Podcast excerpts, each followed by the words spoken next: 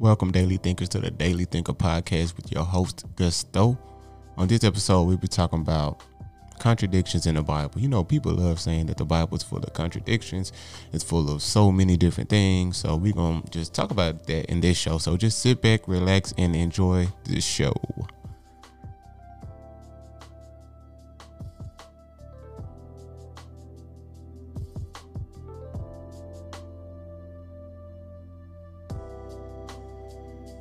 Welcome back, Daily Thinkers. Man, I'm excited for this episode for real. Because people love talking about the Bible's full of so many contradictions. So we're going to see about these contradictions that people bring up. So we're going to talk about the contradictions in the Gospel. So Matthew, Mark, Luke, and John. My favorite Gospel is Luke, by the way. But anyway, Matthew, let me just give you a breakdown what these gospels are about. Matthew is about the gospel of the Messiah. Mark is about the gospel of the suffering Son of God. And Luke is the gospel about the Savior of all people. And the book of John is about the gospel of the divine Son who reveals the Father. And so, man, I love these gospels. Matthew is the most structured.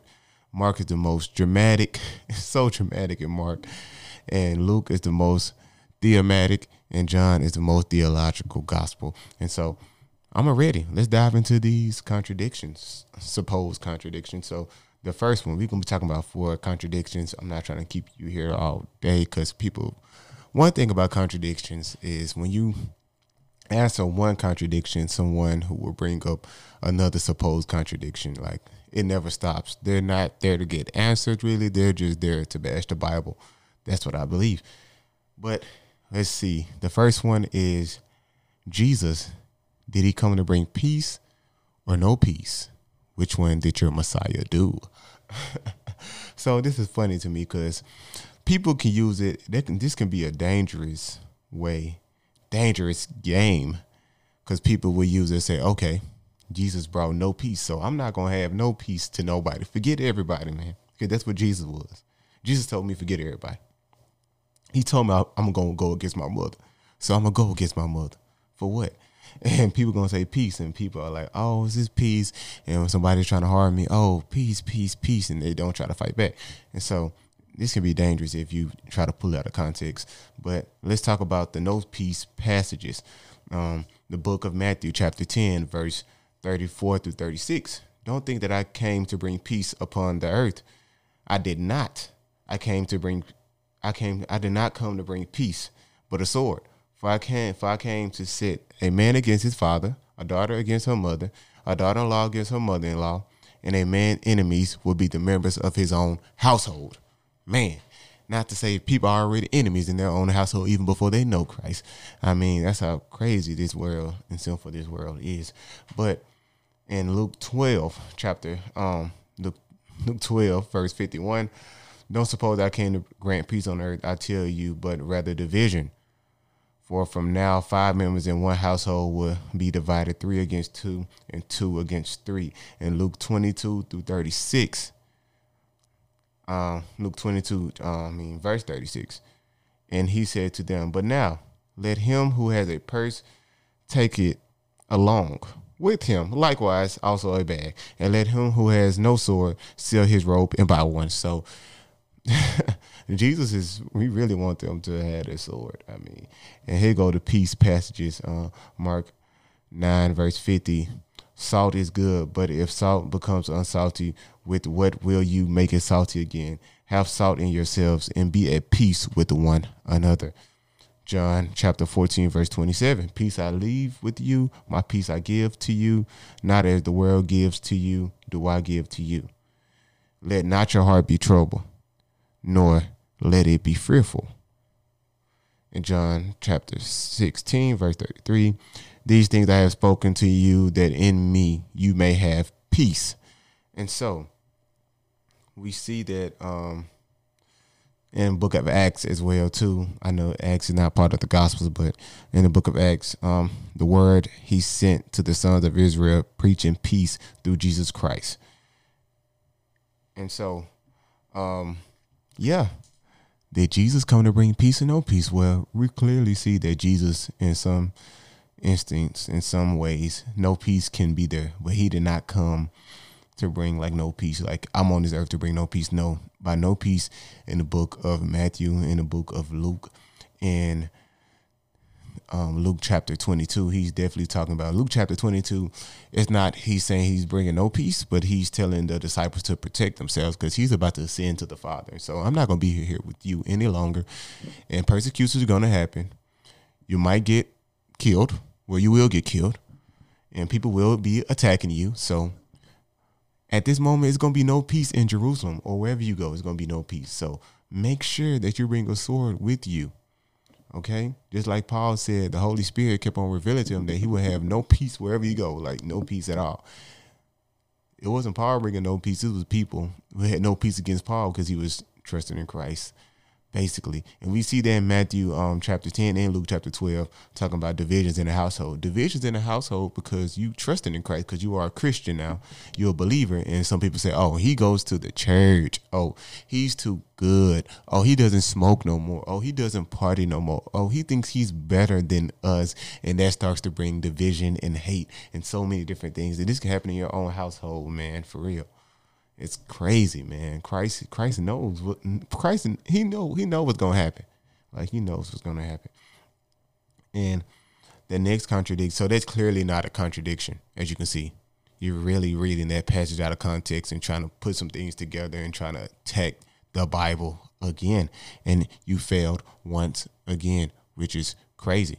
You failed once again, man. So please don't try that no more. Please don't try. not try to come for the Bible no more. Okay? Because you're making a fool of yourself. But anyway, do the Gospels disagree on who found the empty tomb? Man, do the Gospel disagree? This is so important to me because the resurrection is one of the is the biggest, not one of is the biggest part of our faith. The resurrection. So when you come for the resurrection, man, it's I'm gonna have to come for you. I'm sorry, I'm gonna have to come. Gonna have to show up. But critics, critics of the New Testament, they love to um, to suggest that this is a contradiction. Um, the narratives regarding Jesus' resurrection. Don't come for the resurrection. Why are you doing this? Um, and this such art in this argument, it's just foolishness, to be honest. Um, very foolish. Um, cause the gospels, um, they say the gospels claim that a different set of women came and it just can't be trusted. And it just cannot be trusted at all. But anyway, we can compare these verses and see what's going to happen. Okay, so in the book of John, chapter 20, verse 1, on the first day of the week, Mary Magdalene came early to the tomb. In Matthew 28, verse 1, now after the Sabbath, as it began to dawn, the first day of the week, Mary Magdalene and the other Mary came to the grave. So, okay. In Mark 16, when the Sabbath was over, Mary Magdalene, Mary, the mother of James, and Salome brought spices so they might come to anoint him. In Luke chapter 23, it does not list any names at this point of the story. It doesn't list any names. Instead, it just mentions the women who came with him out of Galilee. So it doesn't mention any names in the book of Luke at all. But um you can clearly see that. But that's in the book, um, that's at that moment of the story.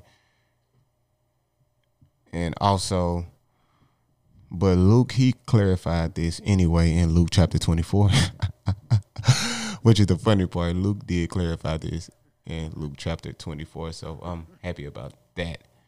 And so we see that he did that, and I'm saying, yeah, for real, Luke, you got to clarify that. And that just makes me laugh, man. It just makes me laugh. For real, it's funny. But anyway, I see that um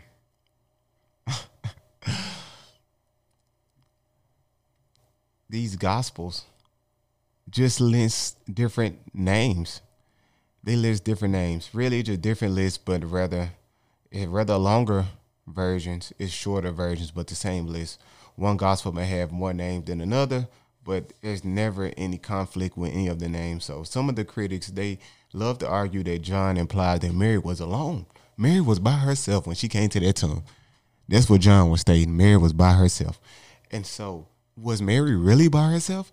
As we look in John chapter 2, I mean literally the next verse, the next verse, the next verse after John states that Mary came to the tomb. Supposedly they say she came by herself, but in chapter in verse 2, I mean, so she ran and came to Simon Peter and to the other disciples whom Jesus loved and said to them, They have taken away the Lord out of the tomb, and we do not know where they have laid him. And we, and we, and we, and we, as you can see, and we, she's not by herself. Clearly, she's not by herself, man. She's not by herself. It's funny. It's funny. She's not by herself at all. And so, um, just from seeing that, we know that that's a lie and that's not a contradiction at all. You just don't know what you're talking about. You really, really don't know what you're talking about. And so, um, we see this, but all four gospels, all for gospel state that Jesus came, that um, the women came to the tomb early in the morning. All for gospel state that Mary Magdalene was among them. Three of the four gospels mention that other women named Mary was also there. And three out of the four gospels acknowledge that other women besides the two Marys were also present. And none of the gospels imply some crazy names that we have never heard of. and so that's that. You can clearly see there's there is no contradiction at all about the women, about the people who came to the resurrection. And by the way, for those people who say that this resurrection this resurrection story was made up, it couldn't be made up because the women appeared to the tomb first. I mean, if the disciples wanted to make this up, if they want to make this up, because back then a woman's testimony was nothing. It was really void. It meant nothing at that time. And so if I was the man, I would have wrote, and I'm making this up, but I wrote, I came to the tomb first, not no Mary. I wouldn't say I was hiding from the fear of the soldiers, the fear of the Jews. No, I would say no. I came. But no, we can clearly say, see that the women came. The women were bold and radical, and they came, man. So that's how we know we can see that this is not no made up story. Cause the man definitely would have wrote that they were in this gospel. If I was a man out making that up, I would have wrote. I'm a man, I'm making that up. I would have wrote. If I made, if I was writing this, I made that up. You can guarantee it. Guarantee you guys, anybody, if they're, if, if they were, if it was a man who made the story up, they would have wrote that they did it. Clearly, it just makes it's just logical. It makes sense. I would definitely wrote that I did it. And the next one is was Jesus' robe scarlet or purple? This when Jesus was definitely finna get um finna get crucified. And as we can see in the book of Matthew, it says a scarlet robe. In the book of Mark and in John, it says purple. So in the book of Matthew, they said they stripped him and put on a scarlet robe on him. Matthew chapter 27, verse 28. And we can see purple robe. They dressed him up in purple and twisted a crown of thorn of thorns, and they put it on him. And so yeah, so yeah, we see that, and we see that one is scarlet, one is purple, and this is not a contradiction at all. I mean, if you're a Lakers fan, you say I bleed purple and gold. You don't say I bleed yellow and gold, but that color to me is clearly yellow. It's yellow. Those are yellow shoes. That's a yellow and purple cord, but you say gold. So that's the same thing here. Um, so that's how they wrote. And one could say that it was two different colors. For example, I have a hoodie that's black and orange. And someone said, I saw Augustine in a black hoodie. I saw Augusto in a black hoodie. And you say, no, I saw Gusto in the orange. And someone else, I saw Gusto up in the um, orange hoodie. And so they'll both be right because it is because my hoodie is black and orange. Not the one I have on now, though, but it is black and orange. And the next one is the last one, really, is all people. Have all people sinned or not? Christians may like to use this a lot. I mean, atheists will use it too, because your Bible states that everyone is sinner, but clearly in the Bible, it's people that have not sinned. No, you're wrong, because according to First Peter chapter two, verse twenty-two, and Romans three twenty-three, clearly condemns all under sin. Everyone is under sin. First Peter said, all people have sinned except Jesus Christ. We know that he's God manifest in the flesh. It's impossible for him to sin. It's, a, it's to sin. It's po- it's impossible for him to fall short of his own glory. And we see in Romans three twenty three, it clearly um, condemns all under sin. So everyone is under sin, man, literally. So we see that, and as we go and just read these verses. Um, we know that all people have sinned, and we clear. And people use this and say people have not sinned, like people like Job, because in the book of Job, there was a man in the land of Uz whose name was Job, and that man was blameless, upright, fearing God, and turning away from evil. And Noah, he was found righteous in God's sight as well. And so that does not mean that they were sinless. That does not. That just means that there were godly people following God in his ways and in his truths and just walking according to his ways into his will and his grace. I mean, they just following the ways of God. And so that's important to me to notice, to see, and to just let you know, man, like, hey, literally, the Lord is here, the Lord is moving, the Lord is working, but that does not mean that you are sinless because you are godly, because you're a godly person. It does not. Uh, as you can clearly see, the Bible has no contradictions, especially in the Gospels. I know skeptics and so many other people going to just continue to take the Bible. And they're going to say it's a billion contradictions in the Bible. But as you can clearly see, when you look at the text and read it in full context and just compare text to text and just use, I mean, logic, there's no contradictions. But I'm going to play this clip from this scientist named James Tour. He was speaking on this well known historian by the name of Will Durant. You might know him, you might not. But I think after you listen to this clip, you might want to get to know him. So let me stop talking and let me play the clip for you guys. What we've heard about is the account from the scripture. Let's look at a historian speaking. You've been hearing a scientist speaking. Let's look at a historian. One of the greatest historians of the 20th century was Will Durant. He wrote The Story of Civilization. In volume three, it, it, covers Caesar and Christ. So he writes this, this huge series, The Story of Civilization. It, it's a huge, like, eight volume series. It's like an encyclopedia, which means that, you know, you can, like, download the whole thing in a millisecond now. And you say, well, Will Durant must be a Christian. Well, here's what he says of himself I'm still an agnostic with pantheistic overtones, but he is an expert historian. So, what does an expert historian have to say about the accounts of the Gospels? What does he say? Commenting on the Gospels, he says, quote, the contradictions are of minutia, not substance. In essentials, the synoptic Gospels agree remarkably well and form a consistent portrait of Christ. In the enthusiasm of its discoveries, the higher criticism has applied to the New Testament tests of authenticity so severe that by them a hundred ancient worthies, for example, Hammurabi, David, Socrates, would fade into legend. So, what he says is the New Testament has put, been put through such rigor if any other classical document had been put through such rigor, it would have faded into legend. Nothing has withstood the attack like the Gospels. This is what he has to say about the Gospels. He goes on Despite the prejudices and theological preconceptions of the evangelists, meaning the disciples, they record many incidences, many incidents that mere inventors would have concealed the competition of the apostles for high places in the kingdom, their flight after Jesus' arrest, Peter's denial, the failure of Christ to work miracles in Galilee, the references of some auditors to his possible insanity, his early uncertainty to his mission, his confessions of ignorance as to the future, his moments of bitterness, his despairing cry on the cross. No one reading these scenes can doubt the reality of the figure behind them. That's Will Durant. That's an expert historian. That's what he has to say. But he's not done.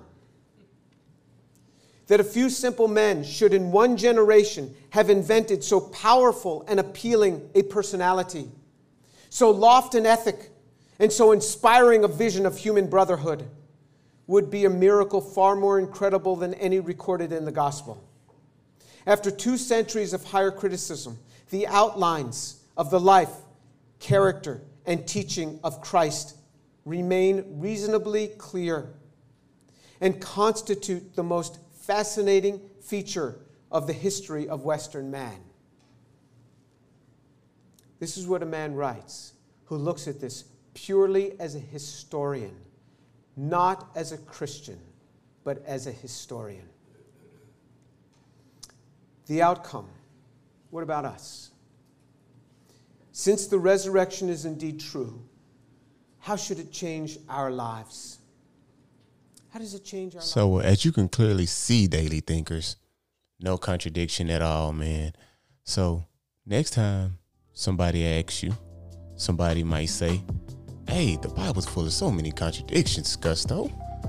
Tell them, man, just look, read the text, compare the text, and let me know what you see.